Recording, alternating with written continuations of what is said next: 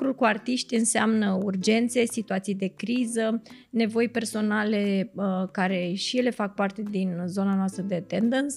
Primul meu skill, care este din naștere, este empatia. Cum reușești să fii un șef dar totodată să îi lași pe oameni în zona ta intimă și să mergeți împreună în vacanță. Alternanța dintre momentele în care trebuie să ne facem treaba și să fim serioși și preciși și momentele în care trebuie să fim toleranți cu cei din fața noastră este cheia uh, unui bun management. Pentru mine enrollment înseamnă un an să pot să formez un om eu am angajat cam un om pe an. Am avut multe momente în viață în care m-am întrebat de ce bărbații din jurul meu nu observă că eu nu mai pot și de ce multe alte femei care știu să fie fragile au o viață mai bună. Înainte să continuăm, am să vă rog ca de fiecare dată să dați like, subscribe pentru că am revenit aici pe YouTube unde mă simt cel mai aproape de inima voastră.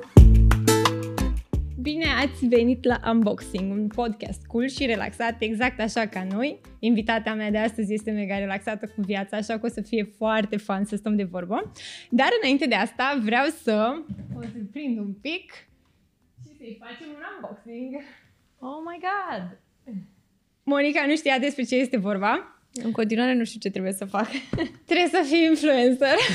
ok, deci o să deschid această cutie. Am aici o albinuță Nimeni nimic, o albină. Hai să mai vedem ce mai ai acolo. Dacă vrei, poți să citești ce scrie pe... Feeling tone, being in flow. Being in flow, exact ce spuneai tu mai devreme, și anume că sunt în flow cu viața mea, totul e bine. Thanks God for that. Femeile accesează flow-ul foarte ușor, dar o să-ți explic.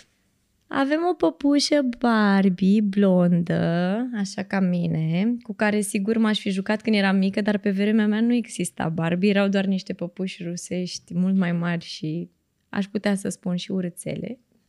Deci ne întoarcem la copilărie și să nu uităm să ne jucăm câteodată. Sau aș mai putea să interpretez și uh, presiunea societății de a ne uh, pune pe toți să arătăm ca niște păpuși, ceea ce câteodată nu e posibil.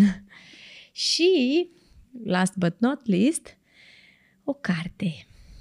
Ghidul mamelor de băieți. Mame pentru băieții noștri. Eu n-am citit nicio carte de parenting și mai ales nu am citit nicio carte destinată mamelor de băieți, pentru că chiar cred că se diferențiază foarte mult mamele de băieți de mamele de fete. You Asta know e that. provocarea mea, pentru că întrebările pe care ți le voi pune o să vină așa ca, cumva din perspectiva de mamă de fată, dar o să avem multe de aflat de la Monica. Este mamă de doi băieți. I-am oferit această carte în cutie pentru că are doi băieți acasă de vârste relativ apropiate. Nu pentru că ar avea nevoie să citească o carte, pentru că parentingul pe care îl face ea veți vedea pe parcursul acestui episod, că îl face într-o manieră în care n-ai cum să nu, nu nici, n-ai, nu.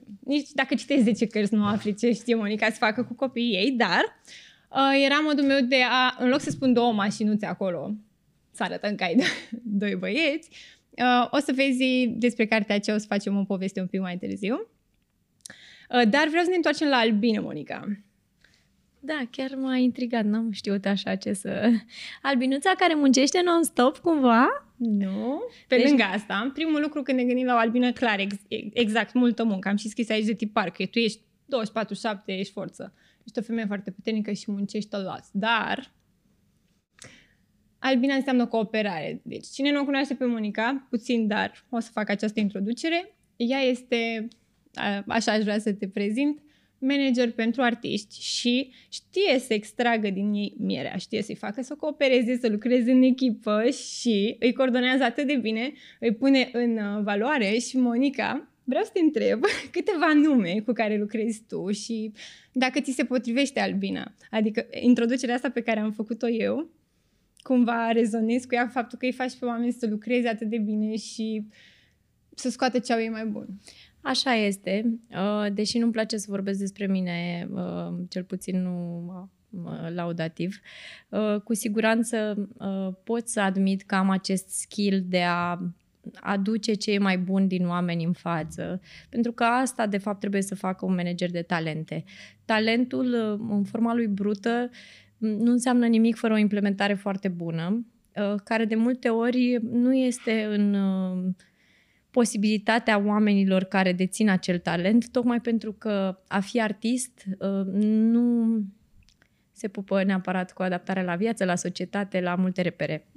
O să vă zic mai târziu cum a făcut pe mine Monica să plâng apropo de asta. Așa, acum că am rămas uh, cu păpușa Barbie, vreau să vă zic ce văd eu la Monica, da? Cartea ei de vizită când intră în cameră, o vezi că este perfectă, este frumoasă și are perfecțiunea asta, n-ai cum să ți ochii de la ea. Dar, mai mult decât atât, faptul că a și promovat filmul Barbie la noi, dacă intrați pe social media la ea, vedeți niște poze în care este asociată cu această păpușă Barbie și, de fapt, abordarea spirituală a acestui uh, film este despre oameni care care au mai mult de oferit de atât și știți bine că eu în cutie pun cu ce vin oamenii la pachet, practic o înfățișare mereu in place, pentru că uitați-vă cum arată efectiv, dar mai mult de atât are aceste skill-uri pe care pe parcursul acestui podcast o să le aflăm împreună. Măi, Maria, eu nu mai pot să vorbesc, m-ai lăsat așa, fără cuvinte. În primul rând, mă bucur că faci parte din uh, categoria oamenilor care au și înțeles ce înseamnă filmul Barbie, uh, de a cărui lansare, într-adevăr, am avut privilegiul să mă ocup uh, pentru România. E super, super important să știm că frumusețea exterioară nu este niciodată suficientă și uh, a te așeza în zona de confort că tu ești drăguț și poți să obții orice de la viață îți va aduce multe surprize negative. De aceea am muncit mult mai mult datorită faptului că atunci când eram foarte tânără, cel puțin, uh, uh lucrul meu era uh, impactant pentru oameni. Fata și, blondă superbă și... Și de multe ori intram într-un șablon în care, din contră, trebuia să demonstrez mai mult că pot să fac lucruri și că nu sunt doar o fată blondă cu ochii colorați. Uh, am mai spus asta și altă dată, mm, deși majoritatea oamenilor uh, intră în zona de frustrare cu aceste uh, etichete ale societății, eu m-am ambiționat din asta și la un moment dat în parcursul meu și nu foarte târziu, ci poate chiar acum vreo 10 ani, a trebuit să accept într-un mod pozitiv că nu mai trebuie să mai lupt atât de mult cu imaginea pe care o am. Uh, pentru că nu mai sunt atât de judecată după ea și oamenii au început să înțeleagă că eu chiar fac lucruri, sunt un dor și nu sunt doar o fată blondă.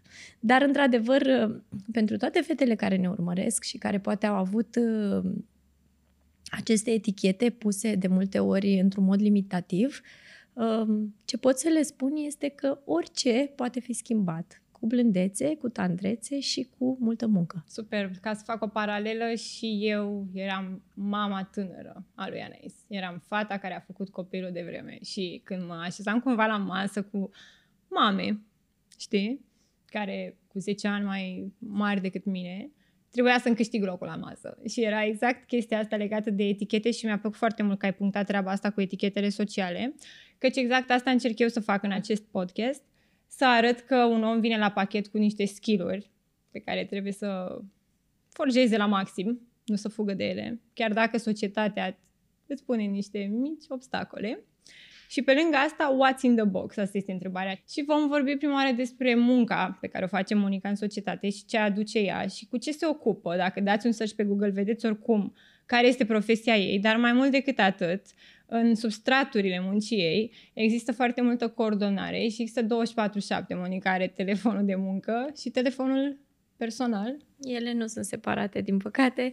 Uh, și, pentru că oricât aș fi vrut să fac asta, uh, lucruri cu artiști înseamnă urgențe, situații de criză, nevoi personale uh, care și ele fac parte din zona noastră de attendance, Uh, și care clar nu au office hours. Dacă vrei să ai office hours, poți să te duci să lucrezi într-o corporație. Eu mi-am asumat această meserie, cât timp voi putea să fac lucrurile așa, le voi face. Uh, nu sunt disponibilă pentru absolut oricine, desigur, pentru că asta este viața. Uh, prioritizăm așa cum putem, dar în principiu um, oamenii cu care lucrez și pentru care mi-am asumat niște responsabilități știu că mă găsesc absolut oricând. Eu am ieșit la un lunch cu Monica acum 2 ani și telefonul ei suna odată la 10 minute, but she was still there, talking to me.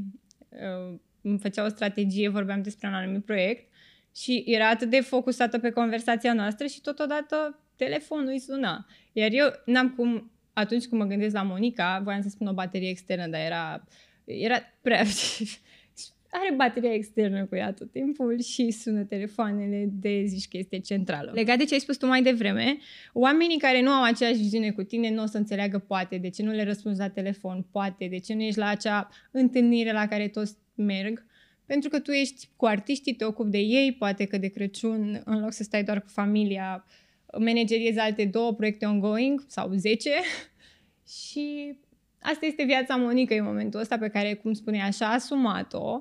Uh, vreau să vreau să vorbim puțin despre poza cu Chiara Ferrani, pentru că pentru mine există la locul de muncă câteva chestii pe care le ai acolo la milestones și pe care dacă le bifezi, știi că ești relevant, știi că ai făcut ceva huge.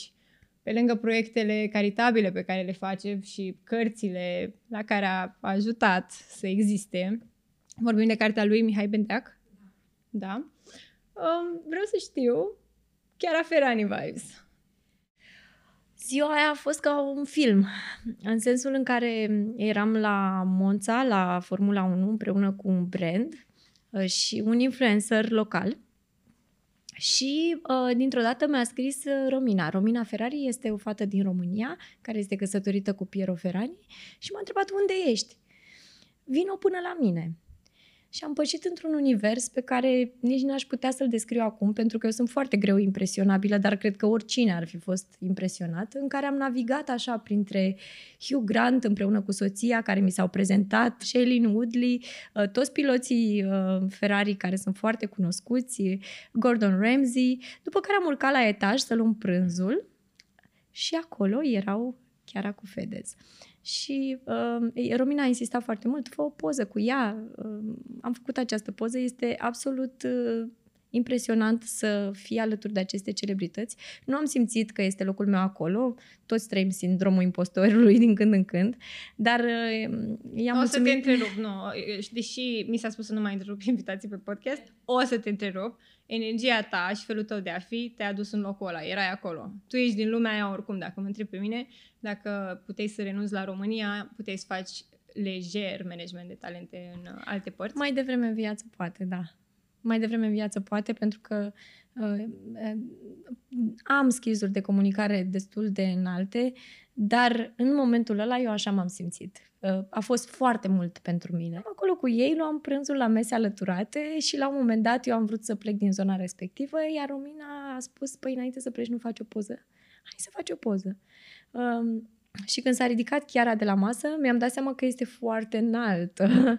Uh, eu nu sunt înaltă, și uh, tipa asta era așa perfectă și impunătoare, dar foarte drăguță de altfel. Poate că era un mediu privat, acest uh, uh, private space Ferrari în care eram, uh, dar uh, cumva mi-am dat seama că de fapt și ultra-celebritățile sunt oameni și uh, se comportă foarte uman și chiar recomand celor care consideră că o atitudine cât mai complexă îi aduce mai aproape de uh, a fi un star, să fie cât mai simpli încercați așa, că s-ar putea să vă surprindă rezultatele. O ador pe Monica. A punctat foarte bine. E bine să fii conștientă de calitățile tale. Dar de la fi conștient de calitățile tale la a te uita de sus la alți oameni este o diferență foarte mare și e foarte important de înțeles lucrul ăsta pentru că inclusiv chiar Ferrani este o fată simplă atunci când este la ea în locul ei uh, privat, cum ai spus și tu, și, într-adevăr, Monica are o afinitate în a înțelege în substratul oamenii și știe să predea lucrul ăsta mai departe celor pe care îi ajută să fie o imagine. Uh, și chiar voiam să te întreb uh, cum reușești să faci o diferență între toți oamenii cu care lucrezi, că pe mine m-ai abordat într-un anumit fel și tu știi să vorbești pe limba fiecăruia și știi să identifici la ce e bun, pe ce trebuie să pluseze. Cum Pleacă reușești? din empatie primul meu skill, care este din naștere, este empatia, așa cum ai spus și mai devreme. Cred că sunt conectată la oameni dincolo de stratul superficial uh, social. Uh, Da, și uh, de multe ori uh, surprind prin reacții mult mai tolerante decât, uh, nu știu, strictețea mea de zi cu zi atunci când vreau ca lucrurile să fie perfecte, tocmai pentru că încerc să înțeleg. Așa cum ziceam și mai devreme, într-o lume care are această latură artistică, prin urmare sensibilă, Um, alternanța dintre momentele în care trebuie să ne facem treaba și să fim serioși și preciși și momentele în care trebuie să fim toleranți cu cei din fața noastră este cheia uh, unui bun management și uh, nu m-a învățat nimeni cum să fac asta. Pur și simplu uh, am încercat să mă conectez cât mai mult la fiecare om în care eu am văzut o valoare și în care am crezut. Uh, nu o fac într-un mod perfect. Au fost și momente în care mi s-a spus că poate n-am intuit bine, poate n-am simțit bine o anumită stare, un anumit context, dar uh, nici nu aspir la asta, nu-mi doresc să fiu perfectă și nici nu-mi doresc să fiu cea mai populară. De multe ori mi-asum roluri foarte dificile în relația cu oamenii uh, pentru binele lor. Și dacă asta mă face pe mine mai puțin simpatizată în ziua respectivă, it's ok. Nu la asta m-am înscris, nu e mis popularitate aici. E cât de bun să fii în serviciul carierei unui om care își pune încrederea în tine și îți dă posibilitatea să lucrezi împreună cu el la toate proiectele lui minunate.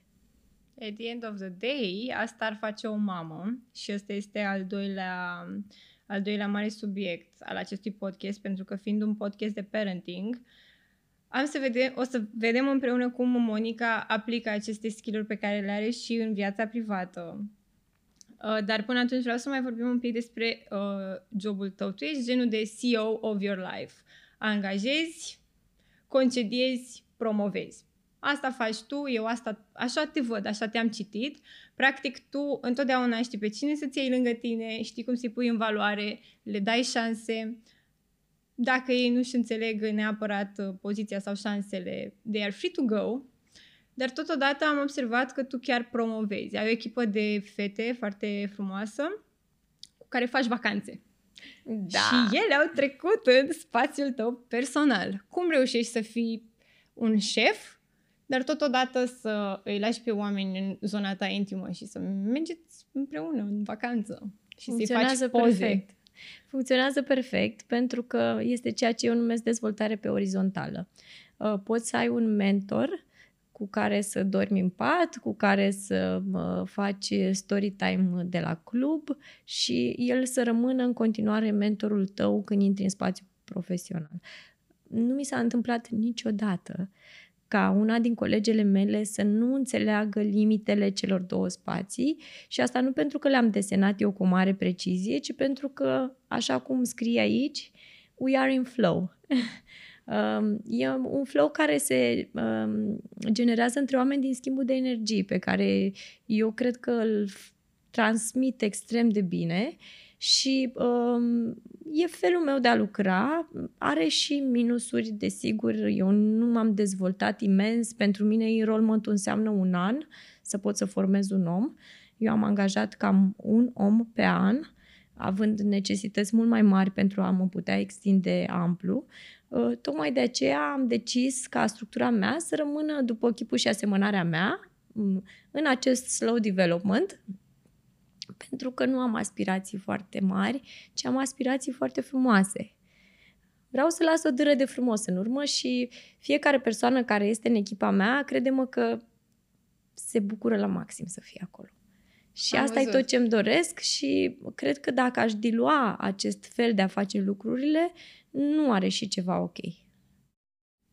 Mulțumim că ne-ai șeruit și asta a fost uh, fetelor, trebuie să-i Trebuie să-i mulțumim Monica pentru că ne-a predat așa un mic curs de etică profesională, un pic de mai mult de empatie, pentru că asta face de când s-a născut. Uh, vreau să te întreb cum reușești totuși să găsești un echilibru între viața de muncă și viața de acasă. Pentru că noi am fost împreună cu copiii la joacă și pentru că am văzut cum este să ai doi băieți. Eu m-am pus în papucii tăi o secundă și am zis, ok, I cannot handle that. Și totuși tu erai pe telefon, 10 oameni depindeau de tine, copiii erau happy, se dădeau mașinuțe, din portofel au zburat 200 de lei și ne-am cumpărat toate lucrurile de la Taraba din Herăstrău. Deci toate lucrurile astea se întâmplau on the spot, pentru că femeile știți, multitasking. Dar totuși, vreau să ne spui mai mult de atât, mai mult de ce am reușit eu să observ în ziua aia în Herăstrău, care pentru mine a fost un exemplu de așa da. E, nu există un echilibru permanent. Există um, zile în care balanța înclină mai mult spre uh, zona personală și zile în care um, profesia te fură de lângă ai tăi. Eu am câteva reguli foarte clare care ajută acest echilibru. Îmi petrec toate vacanțele copiilor cu ei, de la prima zi până la ultima. Recent Le dăm avut context o... de vârstă. Copiii mei au 7 și 8 ani. Uh, mă rog, e o diferență de un an și 7 luni între ei.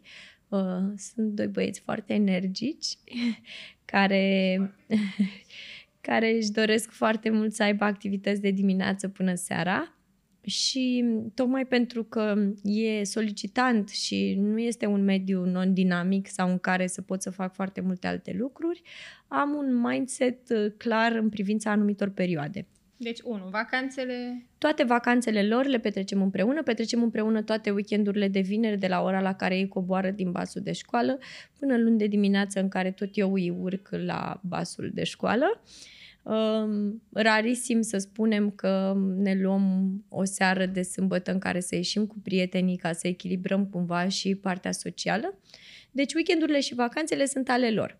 Pe lângă weekenduri și vacanțe încerc cumva să am cel puțin una din zilele de săptămână între luni și joi în care să fac teme cu copiii, pentru că copiii mei sunt la o școală franceză și uh, nimeni altcineva din jurul nostru nu ar putea să facă teme cu ei, în afară de părinții lor care vorbesc franceză, adică eu și se uh, predă în, uh, integral în limba franceză? Da, se predă integral în limba franceză.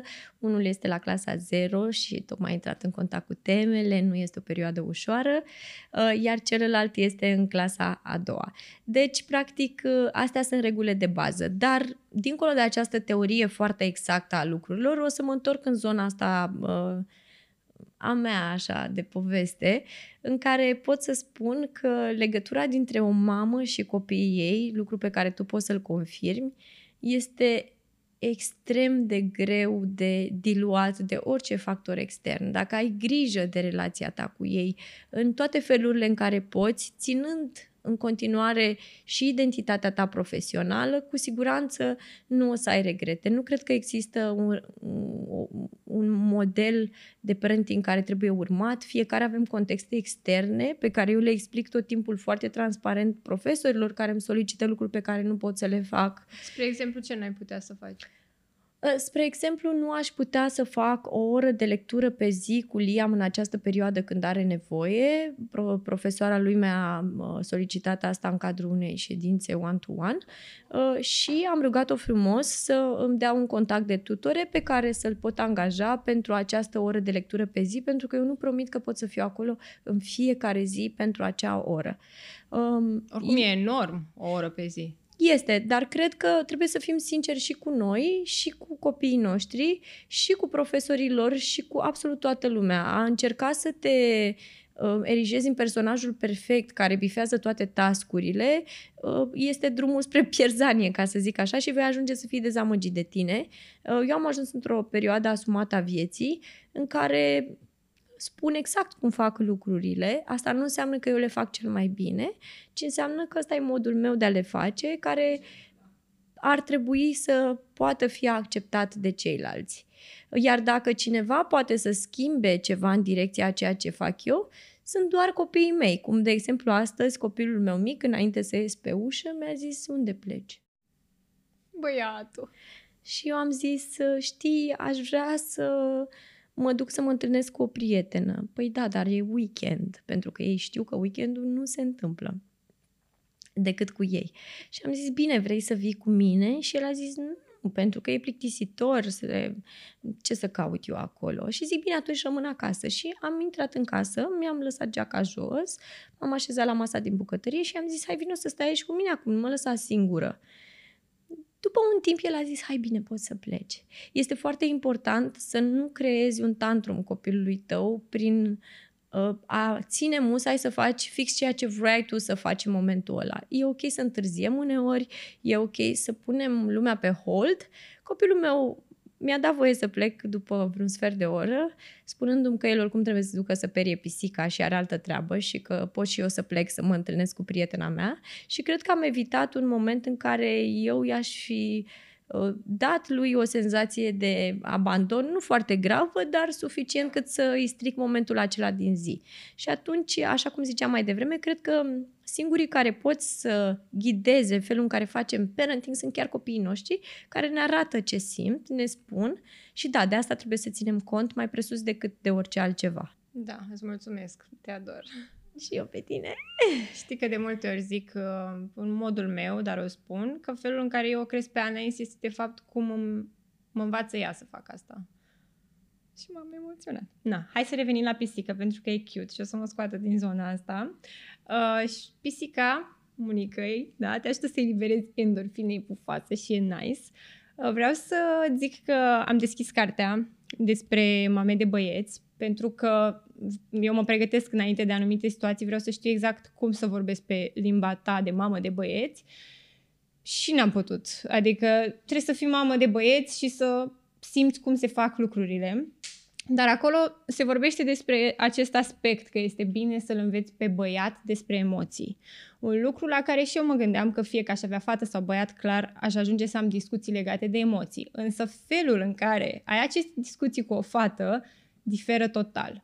Dacă te duce la Liam să-i zici, hei Liam, trebuie să vorbim despre emoții când mai crește, uite, e bine să-ți arăți emoțiile, e una, dar băieții fiind pe action, mai bine îi pui o pisică în casă și exact aici am scris pisică, înseamnă că el va deveni un bărbat iubitor și blând care va putea exprima aceste emoții. Practic îi pui animalul în casă și îl lași pe el să învețe despre emoții. Tu doar îi dai tulurile, pentru că așa sunt băieții orientați pe acțiune. În afară de treaba asta legată de pisică, voiam să te întreb cum altfel tu reușești să te conectezi cu băieții. Cum decurge joaca la voi?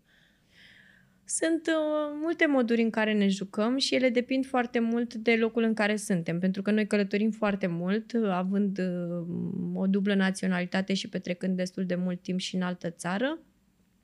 Cumva Uh, ne folosim foarte mult de mediul extern.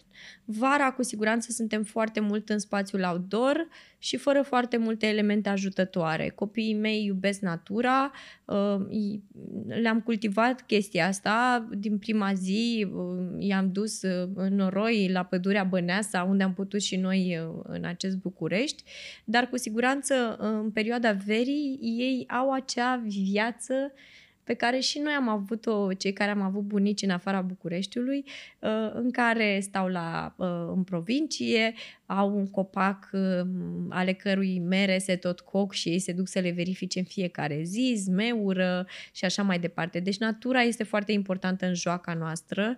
Um, natura în toate formele ei, pentru că și iarna noi petrecem destul de mult timp afară, la munte, um, copiii schiază, ne jucăm cu zăpadă, și cred că asta mă ajută foarte mult. Desigur, nu am scăpat nici eu ca oricare alt părinte în această epocă ultra dezvoltată comercial de locurile de joacă indoor în care petreci câte o zi întreagă uh, sau de locurile de joacă outdoor uh, care sunt amenajate, dar ăsta nu este un lucru rău, ci pur și simplu este o altă formă de a te juca. Nu orice joacă trebuie să fie eclectică și specială. Ne jucăm uh, în toate felurile posibile, uh, iar pe cel mare am început să-l întreb în anumite zile um, cum s-a simțit cu anumite situații um, și dacă i s-a părut corect sau um, dacă s-a simțit nedreptățit, nu știu, când a pierdut un meci de fotbal sau când um, la școală nu a mai făcut ora de sport pentru că cineva trebuia să rescrie uh, uh, un text pe care îl scrisese greșit și atunci uh, unanim uh, toată lumea nu mai face lucruri. Uh, și uh, începe să vorbească un pic despre sentimente, dar cred că, așa cum spuneai și tu, este mult mai greu să faci băieții să vorbească despre asta sau să exprime asta. Uh, iar uh, prezența unui animal în casă încă de la vârsta zero, pentru că pisica mea are mai mulți ani decât acești copii, și n-ai dat în timpul sarcinii? Nu, uh, soțul meu m-a întrebat la un moment dat dacă doctorul spune ceva. Eu i-am zis că nu există nimeni care ar putea să spună ceva și că pisica nu pleacă nicăieri. Ea are 13 ani împreună cu noi, pe perna mea în fiecare seară și a, deși în prima fază amândoi au mai chinuit-o așa pe locuri, acum, exact cum ai spus și tu, și arată afecțiune și o iubesc și au grijă de ea și exprimă dorul față de ea atunci când nu suntem în România. Deci recomand tuturor mămicilor care ar putea să accepte animale, că nu e obligatoriu, să aibă animale acasă. Este super wow pentru copii. Ador. Voiam să te întreb, băieții, da? Se bat, se aleargă, așa și arată ei dorința de a se juca, se împiedică, sparg, ai tăi ce fac? Sunt foarte energici și sunt genul ăsta de băieți care ascultă, ascultă, între ghilimele, în termeni sociali, te-am întrebat cam pe limbajul tuturor, ascultă. Uh, băieții mei se bat și se aleargă non-stop. Uh, am așteptat la un moment dat să vorbesc cu prieteni care au băieți de vârste mai îndepărtate și am întrebat cam când se oprește chestia asta, la 12 ani poate? Și răspunsul a fost nu. Aproape că nu se oprește niciodată. E o energie pe care nu mai știi de unde să o scoți. Adică dacă stau să mă gândesc la ce s-a întâmplat de aseară până acum, au fost două momente la mine în casă în care lucrurile au escaladat foarte mult. Uh, nu poți să spui că te obișnuiești cu asta pentru că chiar e periculos la un moment dat și trebuie să fii foarte atent și uh, vigilent tot timpul. Iar autoritatea nu funcționează în forma tonului ridicat, ci în forma supărării. Eu dacă sunt afectată și le arăt că sunt afectată și sufăr și sunt mâhnită, obțin mult mai repede de la ei un moment de reașezare a atitudinii decât dacă încerc să fiu autoritară. Uh, și atunci, în măsura în care și temperamentul meu permite, încerc să fac mai mult asta. Oricum, eu sunt împotriva oricărei uh, atingeri fizice a copiilor și nu spun asta pentru că e un, un trend, ci pentru că eu fac parte din generația cealaltă a copiilor care știau ce e aia curea, uh, nu ea și alte termene. Um, și atunci încerc să evit total cât se poate um, orice frică de o admonestare fizică. Uh, încerc să evit și țipatul, pentru că, așa cum îți spuneam mai devreme, oricum nu funcționează. Uh, și atunci le arăt cum mă simt eu atunci când ei exagerează, atunci când stările uh, conflictuale mm, escaladează, dar cumva m-am resemnat cu faptul că doi băieți de vârste apropiate asta fac sunt concurenți pe diverse lucruri, de la jucării până la atenția părinților, până la în brațele cu stă pisica și o să găsim multe alte lucruri la care nici n-aș fi putut să mă gândesc vreodată că devin importante. E foarte greu să menții un echilibru între doi băieți uh, de vârstă apropiată și eu nu pretind că am asta. Nu am asta, am haos. Ador haosul. Dar e ok. Later on o să aflăm că acești băieți care au fost lăsați în copilărie să facă uh, să-și exprime dorința de a face, deci practic activitățile unbothered, sunt și bărbații care au poftă de viață, fac lucruri să se întâmple, practic. Nu, nu, le, corijezi, nu le corijezi chestia asta în copilărie, ai adultul de mâine care în continuare e orientat pe a face, pe ego power, pentru că bărbații, practic, despre asta este. Fiecare trebuie să aibă un spațiu propriu în care să se încreadă, care să fie al lui, iar în momentul în care îi subminezi complet personalitatea în baza unor reguli extreme, Uh, cred că nu mai crești băieți sau bărbați, ci uh, ceva mai puțin. Uh, iar eu îmi doresc foarte mult ca ei să devină bărbați în adevăratul sens al cuvântului, mai ales că pe măsură ce rulează generații observ că e din ce în ce mai greu să găsim asta în jurul nostru. Energia feminină și-a dorit așa să compenseze pentru alte vremuri, Uh, și poate că undeva am exagerat noi femeile și ne întrebăm de ce nu mai sunt bărbați în jurul nostru, dar dacă ne-am uitat un pic în oglindă, cred că am descoperit că o parte din acest spațiu a fost uh, ocupat de Maria Ghiveciu de acum patru ani, care nu suporta și îți dau un context în chestia asta și întăresc că e adevărat ce spui. Dacă o femeie bărbați nu acceptă să îi se care punga, nu lasă bărbatul de lângă ea să se manifeste, automat și noi suntem cele care îi transformăm în mai puțin bărbați. Așa am este, 100%. Discuția. Am același uh, Uh, sindrom al femeii independente și am avut multe momente în viață în care m-am întrebat de ce bărbații din jurul meu nu observă că eu nu mai pot sau că ceva e greu și nu vin în ajutorul meu și de ce multe alte femei care știu să fie fragile au o viață mai bună. Uh, după care, dacă pui oglinda, îți dai seama că fiecare dintre noi suntem responsabili despre cum arată spațiul din jurul nostru și o mare parte din felul cum arată el este generat de acțiunile noastre. Știi că am avut discuția aceasta printre discuții de work, am avut discuția în care mi-a zis Maria, e ok dacă accepti să te pisicești un pic, e ok dacă ești și fragilă, uite, o să-ți aducă avantaje ție, că o să începi să te simți mai femeie, ceea ce e bine. Imediat după divorț a fost discuția asta și was a wake-up call for me. Voiam să te întreb uh, pentru viitoarele lor iubite, pentru femeile din viața lor. Uh, cum va fi? Pentru că tu ai avut mereu acest rol de putere cu oamenii din jurul tău în care ai făcut lucrurile extraordinar de bine și ai știut cum să gestionezi toate situațiile critice grele din viața ta și a celor care ascultă de tine. Uh, cum va fi pentru relația ta cu băieții și relația ta cu fetele care vor veni în jurul lor? Pentru că, hai să zicem pe aia românească, e greu să concurezi cu soacra pentru că arată bine, are atâtea momente în care a fost foarte bună la lucrurile pe care le face. Uh, știi că este un subiect cumva tabu, dar nu foarte. Cum va fi? Cum te vezi ca soacră? În primul rând vreau să spun că eu am o soacră minunată.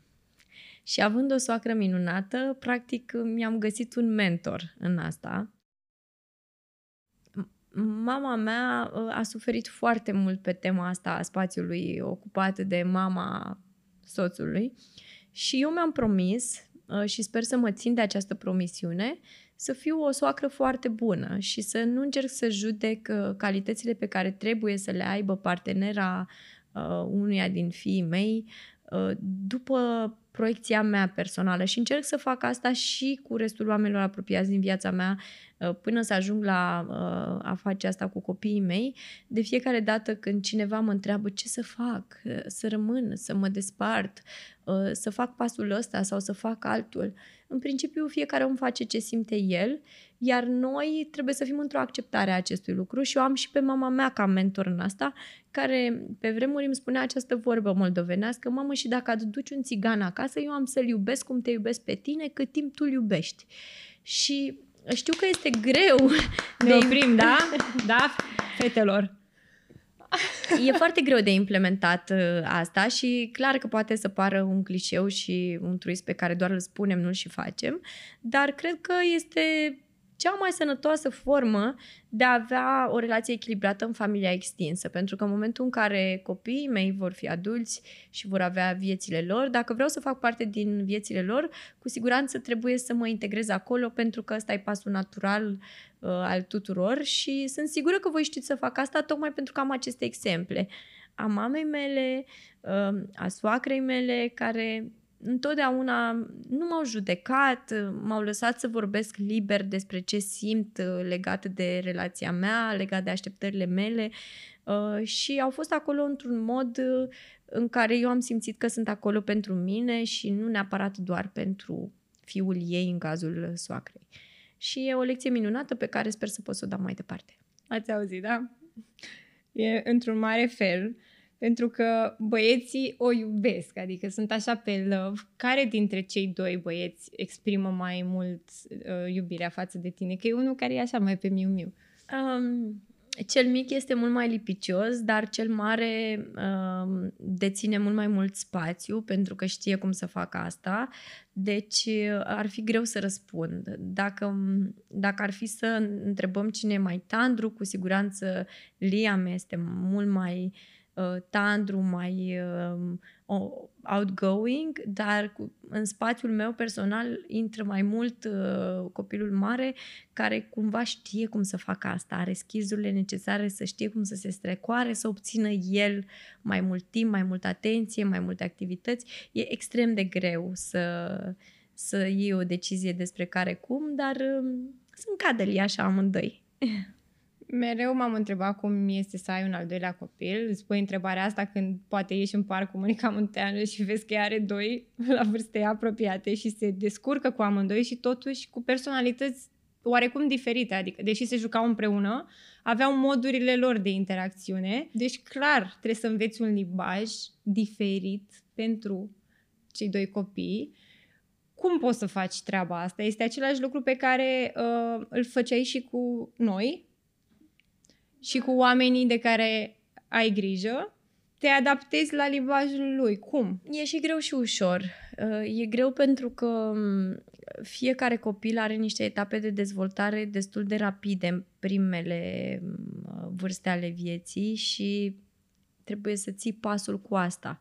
Trebuie să ții pasul cu faptul că copilul mare deja nu mai vrea foarte multă atenție și um, e chiar un pic expeditiv, uh, uh, nu acceptă cuvântul dor dacă pleci undeva și încearcă să fie foarte independent, pe când copilul mic, așa cum povesteam mai devreme, uh, poate să aibă momente de autoritate în care să își demonstreze că tu o să rămâi pe loc pentru el, pentru că așa îți cere el. Uh, Um, și mm, adaptarea la asta e foarte grea și e continuă, adică eu nu consider că sunt într-un moment stabil. În fiecare moment uh, se poate schimba ceva, poate să apară o nouă criză de identitate, um, un nou moment în care cineva are nevoie de mai multă afecțiune. Să-ți împarți dragostea la doi copii e ceva foarte greu și am zis mereu asta, uh, pentru că eu am experimentat și viața cu un singur copil timp de un an și șapte luni și a fost mult mai ușor. Dar cine vrea varianta ușoară până la urmă, cred că fiecare ne alegem provocările pe care putem să le ducem uh, până la bun sfârșit și uh, pentru mine să am doi copii a fost mult mai greu, încă din prima zi. Este foarte greu și astăzi, dar este exagerat de frumos și n-aș schimba absolut nimic. Acum am să invit pe cei de acasă, cei care poate sunt în mașină și ne ascultă acest podcast sau poate cei care se uită la noi. Vreau să vă invit în comentarii să-mi spuneți dacă sunteți părinți, dacă ne urmăriți pentru că sunteți părinți și rezonați în modul ăsta cu noi aplicat și cei care aveți copil acasă, dacă este unul sau dacă au frați. Vreau să știu dacă ați experimentat treaba asta despre care vorbește Monica și dacă n-ați experimentat-o, aveți în plan să faceți un al doilea copil. În cazul mamei mele, noi suntem șapte frați și când o întrebam, da, pe cine iubești mai mult? Mă iubești? Tot timpul o întrebam. Îmi dau seama acum, adult fiind, că îmi puneam problema, oare poate să ne iubească pe toți la fel sau oare o iubește pe Justina mai mult sau pe Miron doar pentru că stă cu el la teme și întotdeauna simțeam că trebuie să am această competiție cu frații mei pentru a avea atenția mamei mele. Lucru pe care later on în terapie l-am, l-am descoperit că vine de demult. Cum e pentru tine? Că ei, având vârste apropiate, fac aceleași activități împreună, uh, fac teme relativ Na, Liam va începe la anul să facă... Nu, face deja teme și prima discuție pe zi este cine face teme primul. Ok, și pun ei întrebarea sau eu întreb cine vrea să facă teme, după care amândoi răspund eu. Și cum și faci? n-a descurc asta. și după care încerc să găsesc care este cel care ar fi putut să fie engaged într-o altă activitate în momentul ăla și încerc să-l conving pe acela, dar nu vrei tu să-ți termini mai întâi puzzle-ul pe care l-ai început în timp ce eu fac temele cu fratele tău. Nu mi iese de fiecare dată. Uneori se suspendă complet momentul temelor și intrăm într-o zonă de conflict, cineva se supără, pleacă într-o cameră. E super complicat. Totul e o competiție, exact cum ai spus și tu, mai ales că tu ai trăit într-o o casă mult mai amplă, dar cred că e natural să fie așa. Noi așa suntem. Nu putem să ne desprindem de mediul înconjurător și să nu avem spirit de competiție. Cred că ar fi și greșit să nu avem. Iar la întrebarea pe cine iubești mai mult, cred că iubirea este diferită și cred că nu se măsoară în această unitate de mai mult sau mai puțin. Uh, și eu mi-am pus singur această întrebare legat de copiii mei și mi-am făcut și procese de conștiință atunci când cel mic era foarte mic.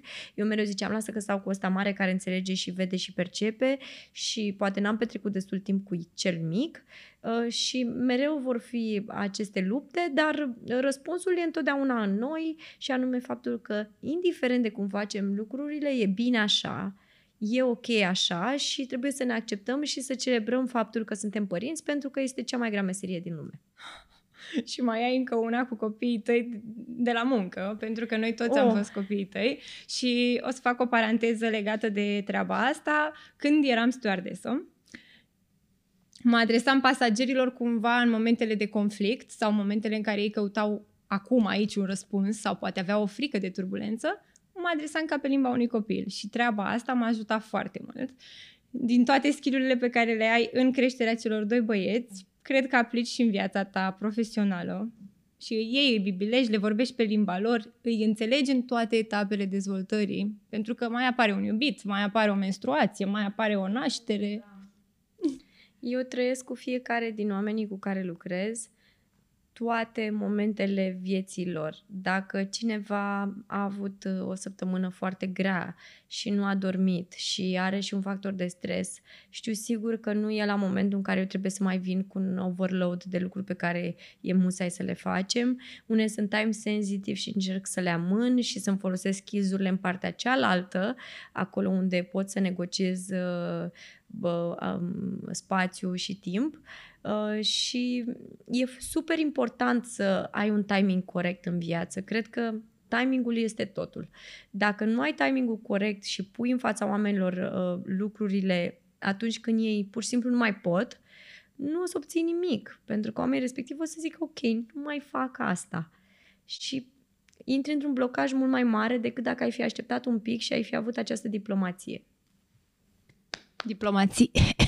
That's like dacă vă place și ați înțeles conceptul de diplomație, girls. Uh, înainte să încheiem, ați văzut uh, de fapt despre ce este vorba când vorbim cu Monica Munteanu. Este foarte mică această cutie să putem să punem aici tot ce ne dorim, dar sper eu am ales corect, am ales bine, eu așa te-am perceput ca o femeie frumoasă, mereu in place, ca o Barbie. Uh, dar în spatele acestei Barbie se află o mamă de doi băieți, se află o albină pentru că este muncitoare, dar știe să gestioneze o echipă care, din nou, ai nevoie de empatie. La final, vreau să facem un joc. This is the box of emotions. Anais made me do it pentru că ea la școală a primit această roată a emoțiilor, colorată, unde ca să putem discuta despre cum a fost astăzi, întrebare pe care a ajuns să o urască, pentru că nu putea să vorbească despre emoțiile ei, pentru că erau diverse și nu știa nici măcar să le pună un nume, ne-am axat pe culori și am zis să arătăm culoarea zilei de astăzi. Iar eu astăzi aș putea să te pun random să atragi o carte de aici. Nu este roata emoțiilor, este practic cutia emoțiilor. Hai să vedem ce pică, vorbim pe seama ei. Ce avem acolo? Avem confortul. În 1950, um, pediatrul și psihoanalistul Donald Winnicott a devenit interesat de practica de a da copiilor ceva moale cu, care, cu care să se joace a sugerat că aceste obiecte tranziționale trebuie să aibă căldură, textură și mișcare, dând voie copilului uh, să le dea o viață proprie, um, ca un fel de pod între mintea copilului și lumea reală.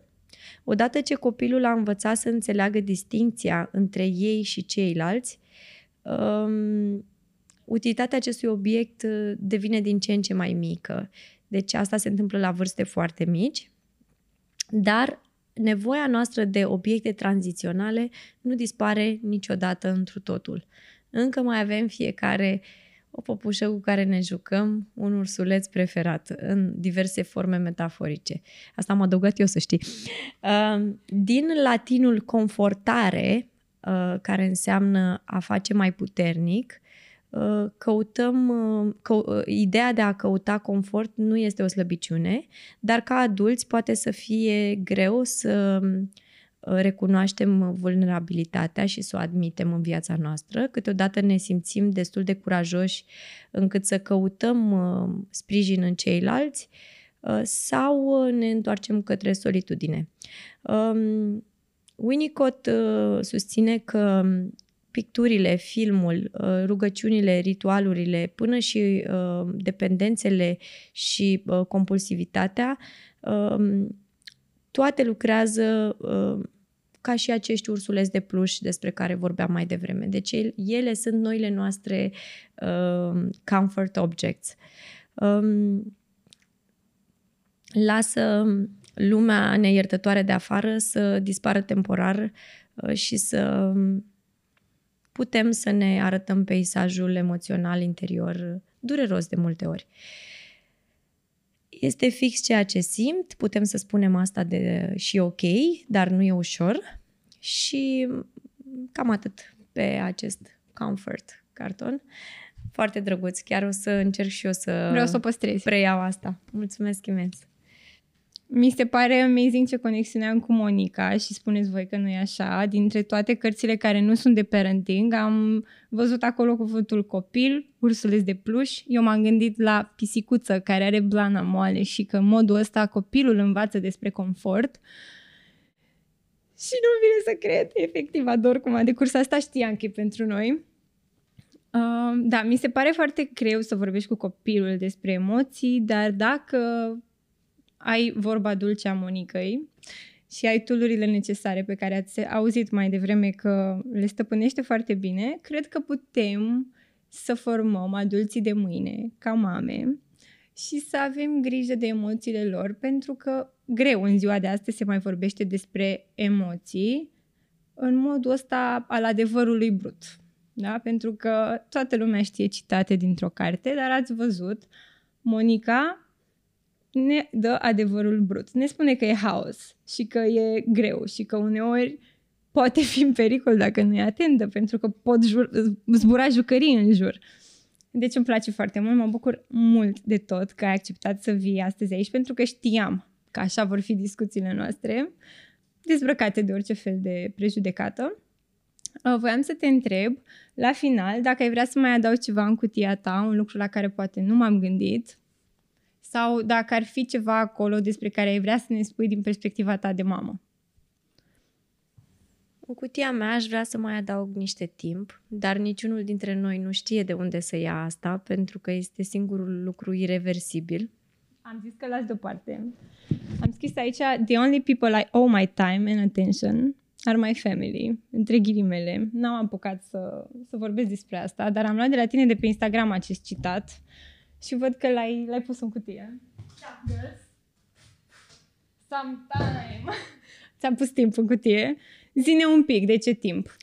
Pentru că uh, în timp am descoperit că este cea mai valoroasă unitate de măsură a vieții și este aceea care este imposibil de cumpărat în vreo formă.